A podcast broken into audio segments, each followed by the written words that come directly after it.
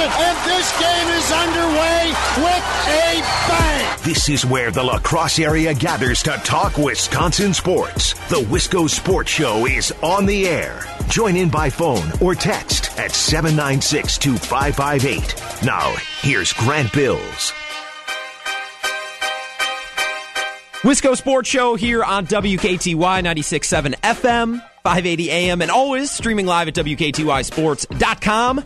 Wherever you're listening, however you're tuning in, hope you're having a fantastic Monday. And most importantly, over all the sports action and over all the drama and crushing losses for Wisconsin sports teams over the weekend, hope you had a great Thanksgiving. Spent some great time with family, relaxed, ate a lot of food, had some good drinks, had some pie. Always can bank on having some pie. I'm amazed every year on actually how exhausted I am after Thanksgiving. You wouldn't think. It takes it out of you. Sitting on the couch watching football and eating and drinking all day with your relatives would exhaust you. But you know what? After an entire day on Thursday and an entire day on Friday of watching TV and eating leftovers, man, I'm exhausted. So I hope you had a restful, albeit, eating takes it out of you. Hope you had a relaxing week. Spent some good times with friends and family. I was able to scoot home a couple hours north for a couple days, so I'm very grateful for that in and of itself. A couple things that I'm not grateful of, and of course the topic of today's show here on WKTY is the crushing losses of both the Packers and the Wisconsin Badgers. One, I think, a little bit more surprising than the other. So we're going to get into both the Badgers game and the Packer game, talking about that all day long here on the Wisco Sports Show. I'm your host, Grant Bills. Thanks for tuning in and making the program a part of your Monday evening, whether you're a Packer fan, maybe you're a Vikings fan, just tuning in to just savor in the Packers fans' misery. And very astutely pointed out by Matt Scrady on Twitter yesterday, and I believe on Facebook as well, for any of you Dave and Scrady listeners out there who follow Matthew P. Scrady on social media, it has been since Christmas Eve of 2016 since the Packers have beaten the Minnesota Vikings. Now, of course, there was a tie in there, and the Packers very well should have won that game, but didn't get it done. It's been since Christmas Eve of 2016. That, of course, was the Jordy Nelson game where he ran hog wild all over that Vikings secondary, and that was the last time. So, Packers fans, if it feels like it's been a while since the Packers have knocked out the rivals from across the way, from across the river, it's because it has been. It's been nearly 2 years. I don't know if it's Zimmer's got the Packers number or what it is, but regardless, the Packers needed that win in the worst way, couldn't get it. They fall to 4-6-1, 24-17, and what we're going to get into, don't worry, coming up here before too long. Some of you more astute, maybe more detail-oriented Packers fans out there, maybe starting to put 2 and 2 together and say, now, wait a minute. All these last couple road games that the Packers have lost, they've all gone the exact same way. Same things have happened, same mistakes, same tendencies, same habits. It has been the same script and the same recipe. I noticed it big time, and the more you start to look into it, you're like, oh my God. You start, right, and you say, well, there's a play here and there that's reminiscent of the Rams game or the Patriots game, and then you start to actually dig in and say, well, let's compare these games, and you're like, oh my God, we're watching the same game every week.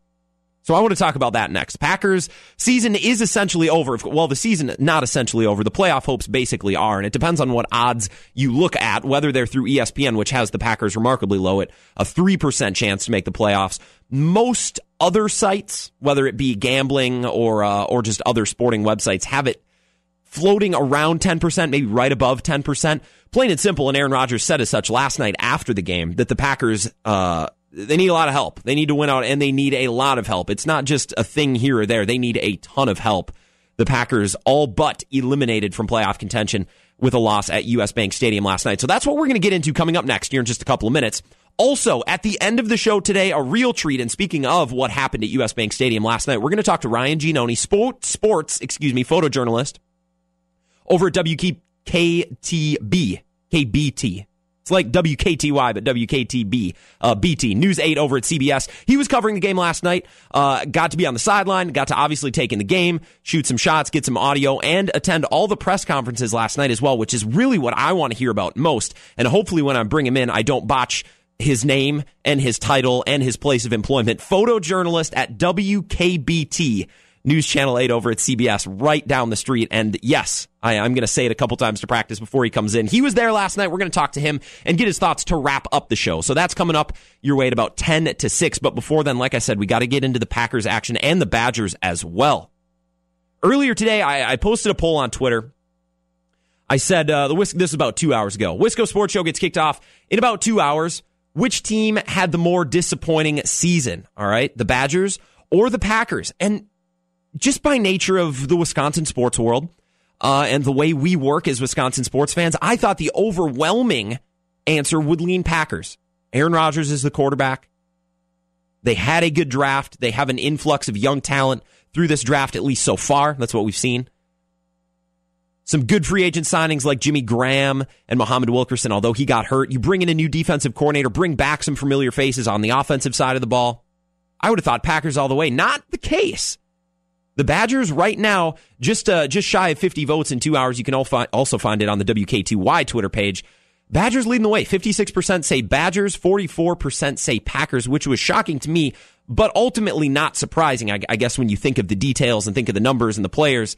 The Badgers starting at 4 on the AP poll in week one, and now have come all the way back down to earth, losing a bunch of games both in and out of conference, something they don't typically do, and not even making the Big Ten title game, not even beating Minnesota, losing to Minnesota for the first time in about 15 years. Talk about disappointment, and there was plenty to be had this weekend. We'll talk about it all. So you can find all of the Twitter action. You can follow me at KeystrokerGrant for tremendous content and polling like the one I just described, and you can also follow WKTY as well. Plain and simple, at WKTY, 4 letters. You can also follow me at Keystroker Grant. I really want to hear from you all fine listeners today. You had a long weekend to rest and recuperate. Let's get back down to business here. 608-796-2558, the 5-Star Telecom talk and text line. There's a lot to be said. There really, really is, from both the Packers, and I know we're going to start with Packers next, and we'll get to Badgers in about 15 minutes. Mike McCarthy's in a tough spot right now. And the calls for the end of the Mike McCarthy tenure get louder and louder. That seat gets warmer and warmer. And last night was just another handful of indictments on why Mike McCarthy, just seemingly, fair or not, can't get it done with his Packers team anymore. Now, there's plenty of blame to go around, including that in the lap of Aaron Rodgers. And we can place it right there because he, and all the numbers wouldn't say so, 17 to 28 last night for $198 and a touchdown. Although the numbers wouldn't say so, Aaron Rodgers with a really, really pedestrian night once again on Sunday Night Football. And the script was the same as we've seen the last couple of weeks. And we're going to talk about that. I also just, I want to sit down. I don't want to rant, but I'm confused about this Badgers team. I'm just confused. And I'll tell you what I'm talking about coming up in 15 minutes. So if you would like to chime in on either the Packers talk, a lot of wheels in motion, a lot of pieces and intricacies to this Packers team right now, whether you talk Aaron Rodgers, what's up with him, what's up with Mike McCarthy, Ron Zook. I mean, we haven't touched special teams yet, but that continues to be abysmal. Why they can't win on the road. A lot of issues. And we can dive into anything you'd like to coming up around the corner. 608-796-2558, the 5-Star Telecom talk and text line. And in 15 minutes, we will talk Badgers, as a lot of you, as spoken on Twitter, seem to believe that, right or wrong, I'm not saying it's good or bad or right or wrong, seem to believe the Badgers season was actually more disappointing. And I think had the Badgers won on Saturday instead of losing to the Gophers for the first time since 2003. I think that answer might be different, but this was the straw that broke the camel's back, I think, for a lot of people regarding this Badgers season. And I think rightfully so, is the Badgers really not close. Get their clock cleaned at home, nonetheless, by the Minnesota Gophers on Saturday. And I'll tell you all these details and everything coming up next, but feel free to chime in on the 5-Star Telecom talk and text line, whether with a phone call or a text. I would love to hear your reaction because that is ultimately what's going to make the show today. Are you angry? Are you willing to remain patient? Or do you want to see some heads roll at the end of the season? We'll talk about it all coming up, including some really frustrating tendencies regarding this Packers team. You're listening to the Wisco Sports Show here on WKTY. Don't go anywhere. More Packers talk to come.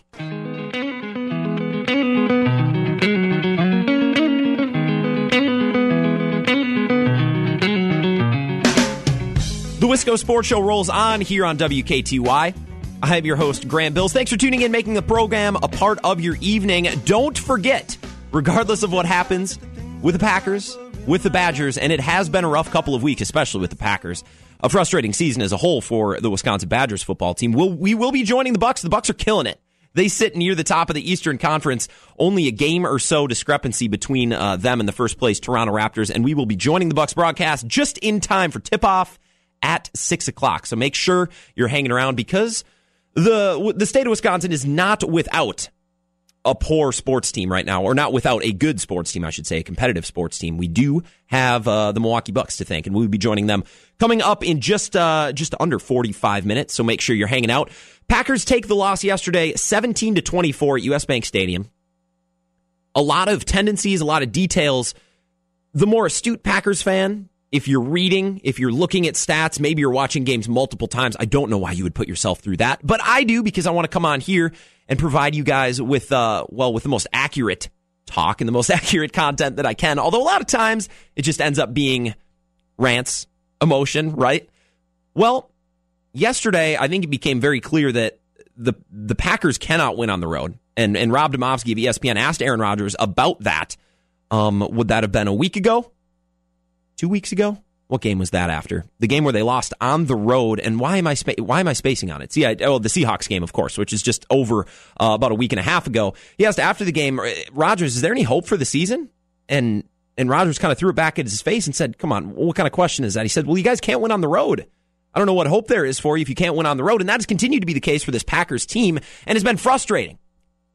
And you can air your grievances and share your thoughts at 608-796-2558, the Five Star Telecom talk and text line.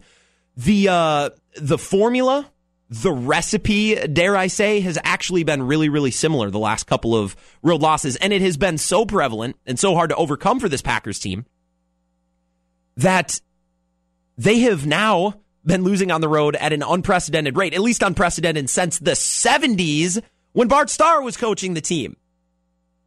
They have not lost this many games on the road since Bart Starr's tenure. Now, they have tied the record. They have not beaten it yet. And when I say beat, I say it a little bit, facetiously, because that's not a record you obviously want to break or beat.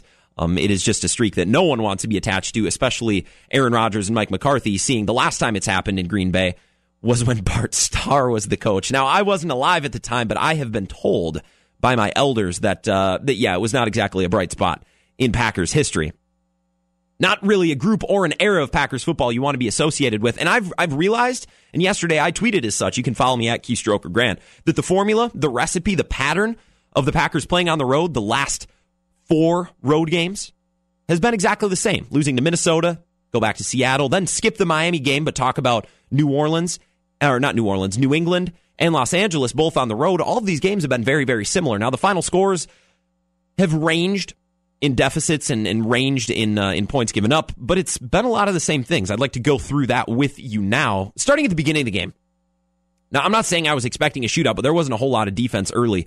It was tied 14-14. Packers were running the ball. Dalvin Cook was running the ball. Aaron Jones looked good. Devontae Adams was getting open. Rodgers was getting the ball out. Started well. It's nothing different than we've seen, right? We saw that against the Rams. We saw that against the Patriots, the Seahawks. It had a lead, or tied, or in the game at all 3 points in three of those games. And then things, for whatever reason, start to go south, right?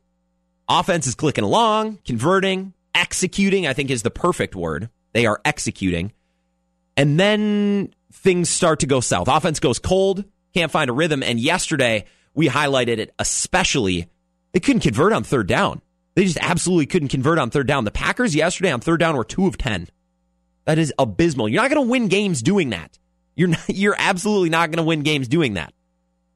2 of 10. Vikings were a bit better at 7 and 14, about 50%. Packers at about 20%. 2 of 10. Can't do that. But it's a trend we've seen. Nothing new, right? Now, the offense kind of struggles in their futility for a couple of drives, maybe even a full quarter, as we've seen in the third quarter, where they come out of halftime and the Packers offense just looks stale, looks quiet, can't get any rhythm. Rodgers is missing throws, not on the same page with wide receivers, and poor execution and or game calling, play calling, maybe a little bit of both on third down, leading to just horrible efficiency on third down, something that we become accustomed to, and the offense goes cold. It has normally been at this point in the game, typically in the third quarter, right, where we see the defense then start to settle in a little bit. It's not a particularly fast starting defense. I think other teams have noticed that. They've gone tempo. They've gone ultra aggressive in that first couple possessions because they know that Pettin and his defense can be had early, and then they start to settle in a little bit. And in the third quarter yesterday, I thought the defense hung in there and played very, very well. 7 points in the first quarter, 7 in the second, 10 in the third. Didn't allow any points in the fourth quarter, oddly enough. But the defense has given the offense opportunities to grab a lead, to take control of a game, definitely in Seattle. Oh my goodness, that was probably the best example. Although Los Angeles was a really good example as well. Offense puts up a flurry of points early, goes quiet, but the defense hangs in there, keeps the Packers offense and the rest of the team in the game, can't capitalize. And then things start to go really south. Really south, because the defense then, of course, runs out of gas. Packers aren't converting on third down, so the time of possession is lopsided. 2 of 10 on third down, like I said. Maybe a turnover here and there, maybe, although that's been rare. So the defense starts to run out of gas. You also see injuries start to pile up on the defensive side of the ball because they are out there so much, because the offense puts them in that situation. Then the mistakes come. The Aaron Jones fumble in New England. Special teams gaffe, which we had more yesterday. Illegal formation on a punt? On a punt! You had an illegal formation on a punt. I don't know what Tramon Williams is trying to do when he was fielding that punt. I've never seen a player once do that. If he lost it in the lights, that's understandable. But still, a horrible play all around by Tramon Williams. Another special teams gaffe, which we have seen time and time again over this losing streak, especially on the road. Injuries start to pile up. Last night we saw it on offense in the fourth quarter. The entire offensive line banged up, although Bakhtiari was in and out. Lane Taylor was in and out. And then, to compound the problem, Mike McCarthy really doesn't change up the play calling, stubbornly tries to run the same things, and the sacks pile up. The poor throws are the kind of the capstone, kind of the exclamation point at the end of the game.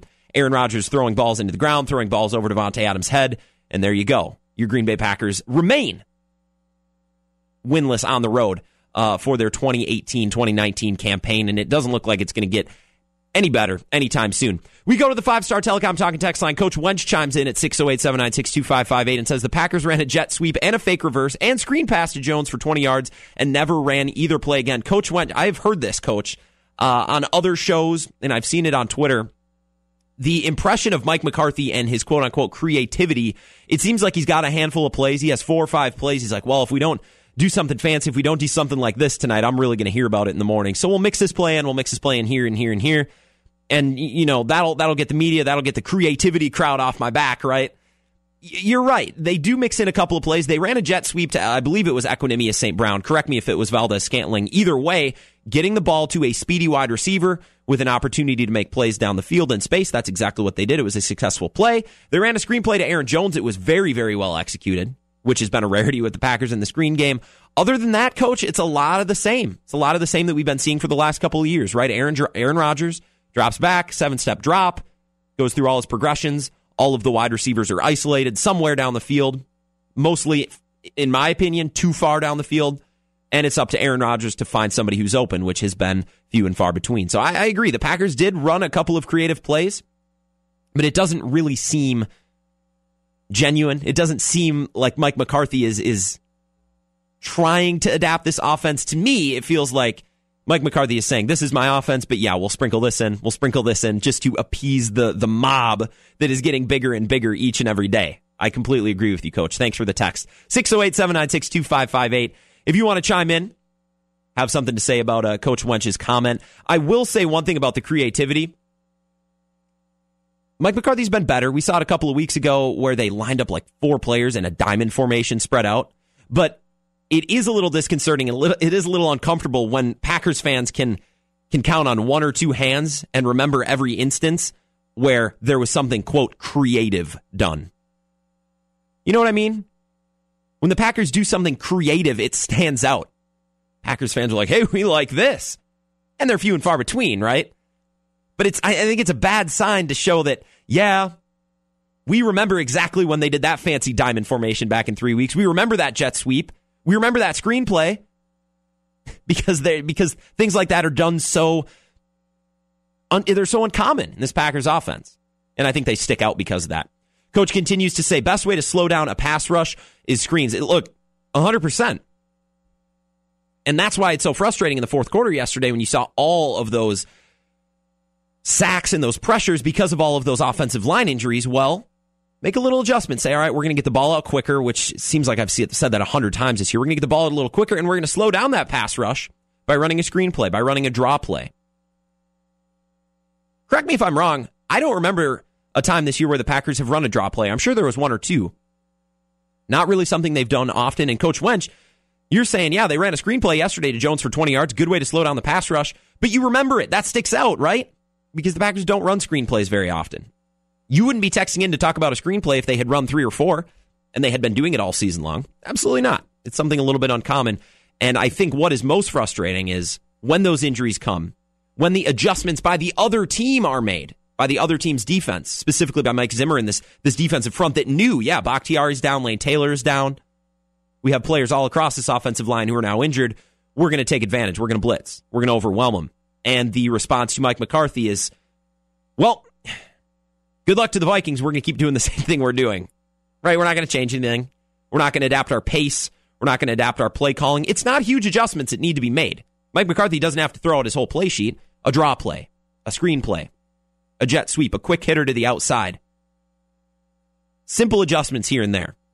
Not being made by the Packers, being made by the Vikings. And that's why I believe and I consider, and fairly, rightfully so, as poor as Aaron Rodgers has been in spots, that the seat getting warm for Mike McCarthy in his time probably coming at the end of this year is quite fair. And to be honest, I think Mike McCarthy might tell you the same thing. You'd probably never admit it, but you could get him off the record. I bet he'd say, yeah, you know what? I got one last year with guys that I liked, with guys that I wanted, and it just didn't work out, and it's time to go separate ways. So I think that's the takeaway. When we come back, we're going to talk Badgers, because I did post the poll on Twitter. I said you can follow me at Keystroker Grant, and I also posted it on the WKTY Twitter as well, at WKTY. Who's had the more disappointing season, the Badgers or the Packers? The Badgers won. You guys were more disappointed with the Badgers than you were with the Packers. Now, I think the disappointment is at an all-time high with both teams. It's not a competition here, but I was a little bit surprised to see the passion and the frustration and the discontent for the Badgers. So we're going to talk about that coming up next. Look, I'm confused, and I bet you are as well. I think we're all thinking the same thing about this Badgers team, which made Saturday's loss all the more frustrating and just another microcosm of how the 2018 campaign has gone for the Wisconsin Badgers, Paul Christ, Alex Hornibrook, and company. So we're talking about that when we come back. Don't forget, you can always chime in. Five-Star Telecom talking text line 608-796-2558. We'll get to those calls and texts when we get back, talking Packers here on the Wisco Sports Show. You're listening to WKTY.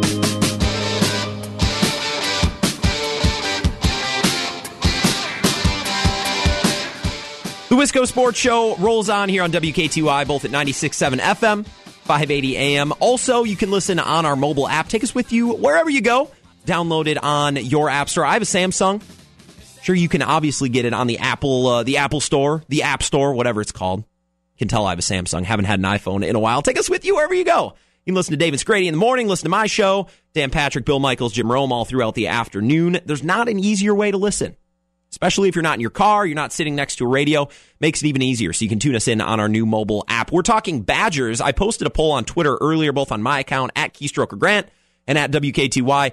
Who had the more disappointing season, the Badgers or the Packers? Badgers leading the way with a considerable amount of votes over the Green Bay Packers, which was a little surprising to me because I think passion, I think fandom and fanhood is way stronger and way higher on average for the Green Bay Packers than it is for the Wisconsin Badgers. Now, if the Badgers were competing for a national title, now that changes things, right? But the Packers, because they are the Packers, and especially because they have Aaron Rodgers, and they've been good for so long, as fans, that's typically our number one priority, right? And I think that's fair. I don't think that's unfair at all. But I will say one thing. It was a little bit surprising to hear the Badgers and see the Badgers in this poll drawing more frustration and drawing more disappointment than the Green Bay Packers, which is normally our number one priority. The Badgers fall 37-15 to the Minnesota Golden Gophers on Saturday, losing the axe for the first time since 2003. I believe that's a 14-game losing streak, just shy of 14, 15 years back in 2003. And the Badgers, let's be honest here, only scored one touchdown throughout the majority of that game. The second score in the subsequent two-point conversion was in garbage time. The Gophers had locked it up. One touchdown through three quarters. I don't understand. That's all we got. One damn hit. Yeah, that's actually pretty accurate. One touchdown. Got shut out in the first quarter, shut out in the third quarter. And this Badgers team continues to disappoint.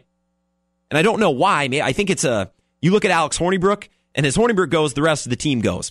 We thought with Alex Hornibrook that he would continue to progress, get better, become a better decision maker, see the field better, get a little more arm strength, a little more athleticism, bigger, stronger. None of that happened. And over the course of this season, we thought some younger players on this team would take some steps. They would continue to improve, continue to get more success and more well, I will just say success, whether that's points on the offensive side of the ball or stops on the defensive side of the ball. We thought a lot of these young players would get better over the course of the season, and that hasn't happened.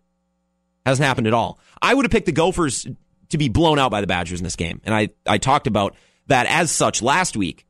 I was shocked. I was out deer hunting on Saturday when this game was underway, so I wasn't able to watch it live. Had to watch it replayed, recorded back when I got home, and it was fascinating because I was sitting in the woods and I was actually hunting with a buddy who is a Gophers fan. Not an impassioned Gophers fan, so he says. I think he was trying to not ruffle any feathers and keep things calm between the hunting party because he was surrounded by Badgers fans. You never know. So I said, so Dan, you're a big Gophers fan. You got to be excited about this. He goes, well, you know, I'm a lazy Gopher fan. I try my best, and I'm on the inside. I'm just seeing, oh my God, this is awesome. But he didn't want to say that, of course. He's surrounded by Badger fans. So I'm in the woods. I don't see the score. I have no cell service at all. No internet, no cell service. Can't send a text. Can't check a score. So we get back to the truck, and the Badgers were getting blown out. It was 17-7 or 24-7, 23-7, whatever it was. I said, "What the hell?" Like I woke up from a bad dream, and the bad dream was still going on. That's what I felt like. And this Badgers team continues to perplex me, confuse me, give me headaches, because I look at this team on its face, especially when you compare it to the rest of the lackluster, let's call Big Ten West. This team is better. They're more talented. They're more experienced, even though they are inexperienced at positions and at times. This team's better. And I don't understand it. This Badgers team now falling to 7-5 with losses, both out of the conference and in the conference, which is mind-boggling. Badgers haven't lost out of conference in a couple of years, and when they have, it's been to elite teams. It's been to blue blood Power 5 programs. Badgers are 7-5, continue to free fall. And to make the season worse, even more painful, on senior night, during rivalry week, on the last Saturday of the season, they get killed by the Gophers at home, 37-15. Embarrassing. 608-796-2558, the five-star telecom talk and text line, always open in case you want to chime in. These were a couple of my takeaways, and I tried to poke and prod Zach Heilprin to go down this road the last time he was on the program, and we'll have him on this week at some point to begin to break down this Badgers season. And now we're looking towards bowl season. Can't imagine they'll get a very good bowl, and we'll ask him about that as well. This offensive line was supposed to be one of the most dominant units in college football, if not one of the most dominant units the Badgers have ever had in school history. You don't put offensive lines on the cover of Sports Illustrated. It just doesn't happen. It's not sexy. It's not cool. But this offensive line, because of their draft status or draft prospects among the line, a lot of NFL players or soon-to-be NFL players, experienced with a lot of starts, a lot of snaps, blocking in front of a Heisman candidate. Like, not a fringe candidate, a front-of-the-pack Heisman candidate. And I was talking to some of the coworkers here at the building before I got the show underway, and I said, you should be able to take Hornibrook out of the equation, put a high school quarterback behind center, take away the good wide receivers, put high school wide receivers out there. And I'm 100% serious when I say this. You should be able to line up at home, rivalry week, at Camp Randall, against Minnesota, and put up however many points you want. Behind that dominant offensive line with Jonathan Taylor, that's all you need. Plain and simple. That should win you games. The Badgers have won games like that in the past. We all now speak fondly of Joel Stave like he was so much better than what Hornibrook is. But at the time, Joel Stave wasn't very popular. Phillips wasn't very popular. I mean, there's been no shortage of mediocre at best quarterbacks in this Badger system, but they found ways to win games behind running backs and offensive lines that are inferior to what the Badgers have in 2018. Riding guys like Melvin Gordon and Monte Ball and James White. Go all the way back to John Clay. They just found ways to road grade other teams. We might not have to throw the ball, might not have to do a lot of fancy play calling and scheming, but we're just going to beat your ass into the ground with our offensive line. And why the Badgers couldn't do more of that this year is absolutely beyond me. I still can't believe it. With that unit and that running back, they're complementary. Remember the Dallas Cowboys in 2014? Rookie quarterback and Dak Prescott? They did have Des Bryant. They had Cole Beasley. They had a couple wide receivers. But their entire offense was built on and predicated around being able to run the ball behind a dominant offensive line. And everything falls into place once you establish that part of your game. Never got it going. Alex Hornibrook yesterday, of course, no better. 22 of 33, 189 yards, 2 touchdowns, and 3 interceptions, which was told such a big part of the story on Saturday because Minnesota did score 37 points. A lot of those drives starting deep into Badgers territory because Hornibrook did throw those 3 interceptions, handing the Gophers a short field. I love Danny Davis. I love A.J. Taylor. Danny Davis had a great day on Saturday, by the way. 10 catches, 93 yards, and a touchdown. They're great receivers. And Alex Hornibrook, I still think, is better than some quarterbacks in the Big Ten. Not most. That's for sure. But some. They didn't utilize those wide receivers, didn't utilize those weapons, couldn't score a lot of points. At the beginning of the year, the question mark with this Badgers team was going to be the defense. We thought the offense was going to score at what could have been a record-setting pace, at least compared and juxtaposed to the last 5 or 6 years of Badger football. Kendrick Pryor and Crookshanks, two of the quickest, most elusive, dynamic runners and return men that I've seen on this team in the last couple of years, and they never got him the ball. Take you back a couple of years ago when they were playing behind a young Alex Hornibrook or a veteran Bart Houston, or even go farther back. They said, all right, we need to run the football. We can run the football, but we're also going to establish an outside presence by way of the jet sweep or the pitch play or the reverse. They didn't do that at all this year. Kendrick Pryor, Aaron Crookshanks, they just didn't touch the ball on offense. Would have been an easy way to get more players involved, add another wrinkle to an offense that had a lot of potential already. You need to load up the box, so get out on the perimeter. Badgers didn't do that at all. Very uninspired, very uncreative, non-creative, however you say it. Almost mirrors the Packers just a little bit. Badgers have more than enough talent on the offensive side of the ball, in their offensive line and their running back alone, to win half of the games they lost this year on that alone, especially Minnesota. Especially Minnesota. Not a good football team. And the Gophers won on Saturday. I'm not taking that away from them. They came out, played a really good game. There are no NFL players on that team. They just got the Badgers. Badgers did not come to play. Didn't get the most out of their offensive pieces, and quite frankly looked really, really uninspired. Their defense was a little bit of a head-scratcher as well, and I know the Gophers gave up or scored 37 points. I do believe a lot of that was in part to the fact that Alex Hornibrook threw 3 interceptions, gave the Gophers extended amounts of opportunities, and a short field to work with, a lot. But I will say that defense has Ryan Connelly, has Andrew Van Ginkel, TJ Edwards, Dakota Dixon. TJ Edwards was a preseason All-American. Connelly is a 4 or 5 year player in this team now. Van Ginkel is a community college transfer who has been a beast in the last couple of years. And when he was healthy, he looked like he was playing with his hair on fire, no pun intended, with that flowing red hair that comes out of his helmet.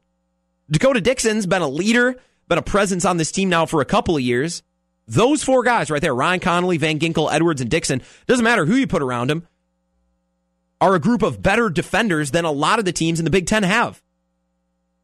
Still gave up 37. I know a lot of that was to do with turnovers, time of possession, because the offense couldn't move. The defense should have been better too. I think you look at this roster, and why I grapple with it and why I have an issue with it is because this team has a lot of talent. Yeah, they have weaknesses, but what team doesn't? And I look at the coaching staff or whoever, I don't know if Paul Christ, Gilmore, Leonard, whoever was in charge of putting game plans together, utilizing their players, they just did a piss poor job, for lack of a better term. And it was really frustrating to watch. Really, really, really frustrating to watch. When we come back, we're going to talk to Ryan Giannone, photojournalist at WKBT over at CBS Channel 8. He was covering the Packers game at U.S. Bank Stadium and is going to give us an interesting perspective, an interesting look into what he saw last night. He was at all the press conferences, was at all the media contacts down on the field. We're going to be able to talk to him and get his take because I think it's going to be interesting. But quick, before we send it to break, a couple thoughts on the 5-Star Telecom talk and text line. Horrible take with the high school quarterback and receivers. Why is that a horrible take? This is supposedly the most dominant offensive line Wisconsin has ever had, one of the best units in college football. Plenty of NFL players on that line. Plenty of players on that offensive line. Just run the ball. Just run the ball. And you should be able to move down the field on whatever defense there is. Whatever defense. Now, Ohio State, Penn State, Michigan, that's a little different. But we're talking Minnesota. We're talking Purdue, Northwestern here. These aren't world beaters. Horrible take. Don't give me that. Don't waste your breath on the Badgers or the Packers. They're simply not that good. Toma Dan, that might be what it comes down to. might be what it comes down to. Couldn't agree more.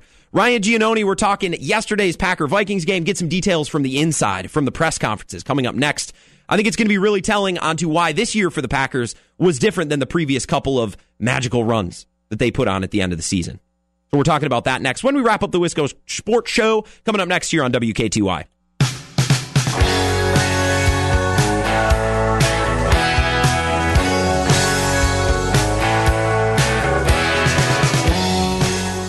Final segment of the Wisco Sports Show here on WKTY. I am your host, Grant Bills. Thanks for making the program a part of your Monday evening. Regardless of how your teams did this weekend, hope you're doing well.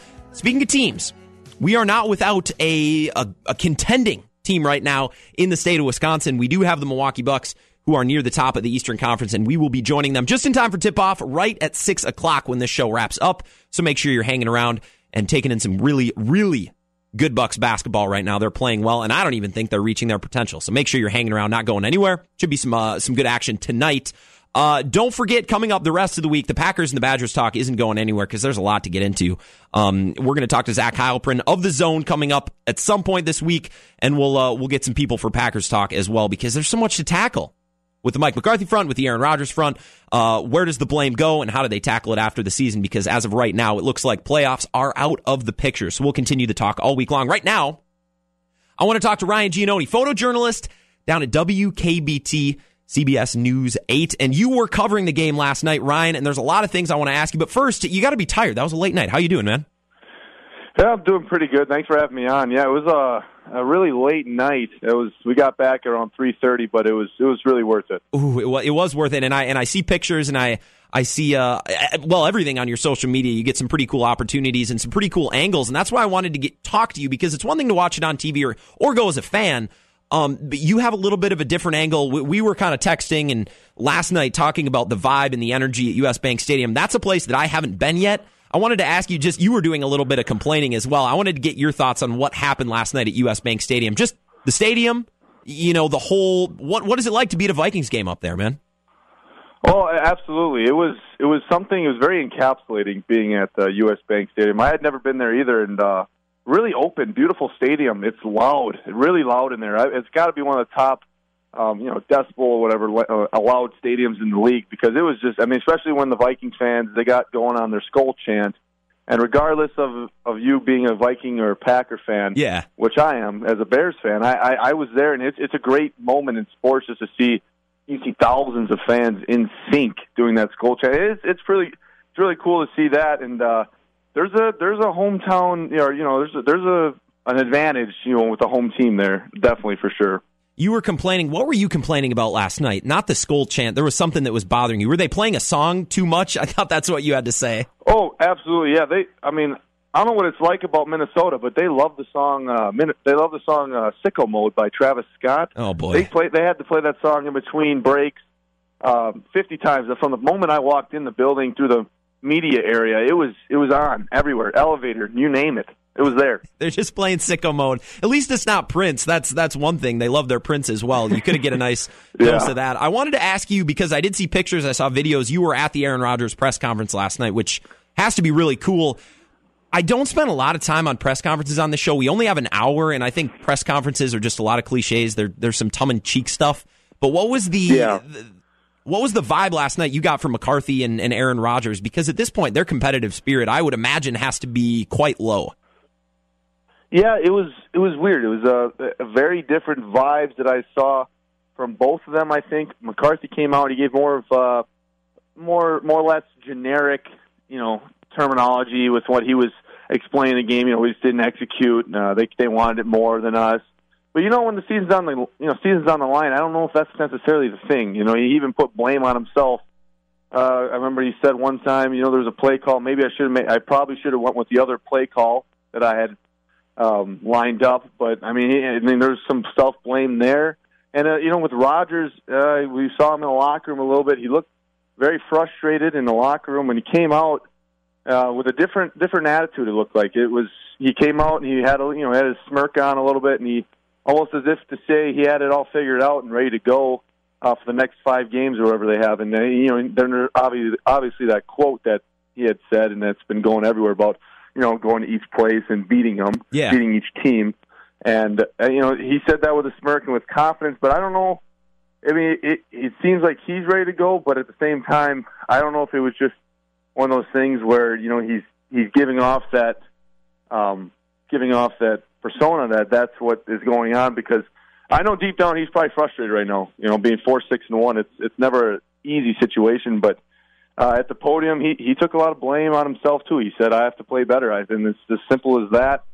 And so both McCarthy and Rodgers, you know, taking blame amongst themselves, and you know, it was one of those things, because even in the stadium when we had. You know, the games didn't feel like I initially thought the Packers were going to, you know, score 28, 30 points, you know, having one of those vintage Packer-Rodgers games, you know, where they go off.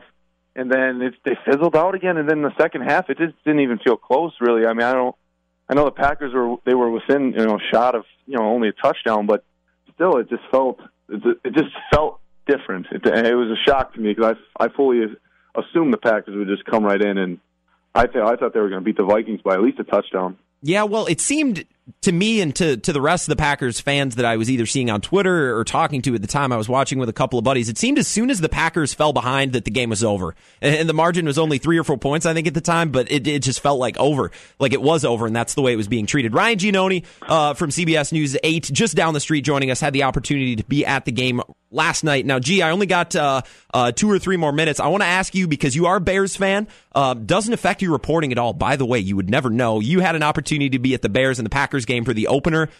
Now, we talked before the season. You predicted 9-7 for the Bears. That seemed really enthusiastic at the time. How are you feeling about your Chicago Bears? You know, honestly, sitting at 8-3 right now, I feel really good. I do, but there's just a part of me that thinks, is this too good to be true? I don't want to go head over heels here, you know, going in with the Bears with 5 games left. But I do think that, I mean, they got a lot of good things going for them. I mean, I've been telling people, not only the Bears are they good, like they're playing well, they're a great team. I mean, it's the community amongst these Bears right now is unlike anything I've seen. I mean, they had like a disco party after their win in Minnesota on Thanksgiving, and you know, in the locker room. And it was just like, you have Coach Nagy, who's in the middle of that, going crazy. And I don't know, it just seems like, it feels like a different team. And I fully expect them to get 9-7. I mean, they only have to win one of the next 5 games here. So if they could even eclipse 10 or 11 wins, and that's a hell of a season for a team that, many people they wrote them off earlier, didn't even expect them to be this good. So yeah, I don't remember if we made a bet about the 9-7. I'm going to see if I can let you forget that, because I'm pretty sure we bet something on that. Ryan, thank you for joining us. Keep doing good work over at CBS, and keep getting the scoops, keep getting the good info, and we'll have you back for sure, man. Absolutely. Thanks for having me. Yeah, G, you have a good one. That's Ryan Giannone from CBS. Channel 8 over at WKBT, photojournalist over there, always doing good work, getting the scoops. And by the way, Sunday night games, not easy to cover. You got to drive all the way up to cities. Like he said, got home well after 3 o'clock last night, and I bet he was still up for class in the morning too. And here we are at 6 o'clock, still grinding, still working, and still getting his information out there. So thanks to Ryan. By the way, you can follow him on Twitter at Gianobili. I'll spell that out, Gianobili, and you can find all his work there too. He does some really cool stuff and gets some good shots. Being at an Aaron Rodgers press conference, pretty cool opportunity, and get some pretty cool images, some pretty cool quotes, and you get to see the inside of things, and you get a feel for a team. And I think that's Ryan Giannone was talking about that, saying the Bears, there's a vibe, there's a feel, there's a community to this team, and that's something you don't necessarily see on TV. That's something you see in the locker room if you're there, in the press conferences, you're covering it. And I think that's pretty similar to what we saw with the Milwaukee Brewers, to be completely honest, and other teams who, they just have it, right? They're putting it together at the right time. They're playing well, maybe when no one else expected them to. I think that's a big factor in teams maybe exceeding expectations, dare I say, because I think the Brewers did exceed expectations. Same thing that the Bears are doing right now. Speaking of the Brewers, Toma Dan chimes in one more time. Your show is my healing process. Badgers ranked 4th at the beginning of the season. Packers were supposed to have a revamped D. All for naught. Thank God for the Brewers and the Bucks. But Dan, I never thought we'd be saying this on this show, at least this year. Thank God for the Brewers and the Bucks. Thank goodness we still have them. Thanks for tuning in, everybody, and for your comments on the 5-Star Telecom talk and text line. We will be back tomorrow. We're going to talk to Zach Heilprin from The Zone over in Madison coming up here in the next couple of days, because we got to address what went on in Madison this year. What an odd, what an uncomfortable season to watch. And don't worry, we'll continue to talk that and Green Bay Packer football, because they, well, they're not without their fair share of disappointment as well. A lot to come this week on the Wisco Sports Show and on the rest of WKTY. Bucks tip-off is just minutes away. We'll throw it down to Milwaukee right now. Same time, same place tomorrow. Be here. Can't wait to talk to you then.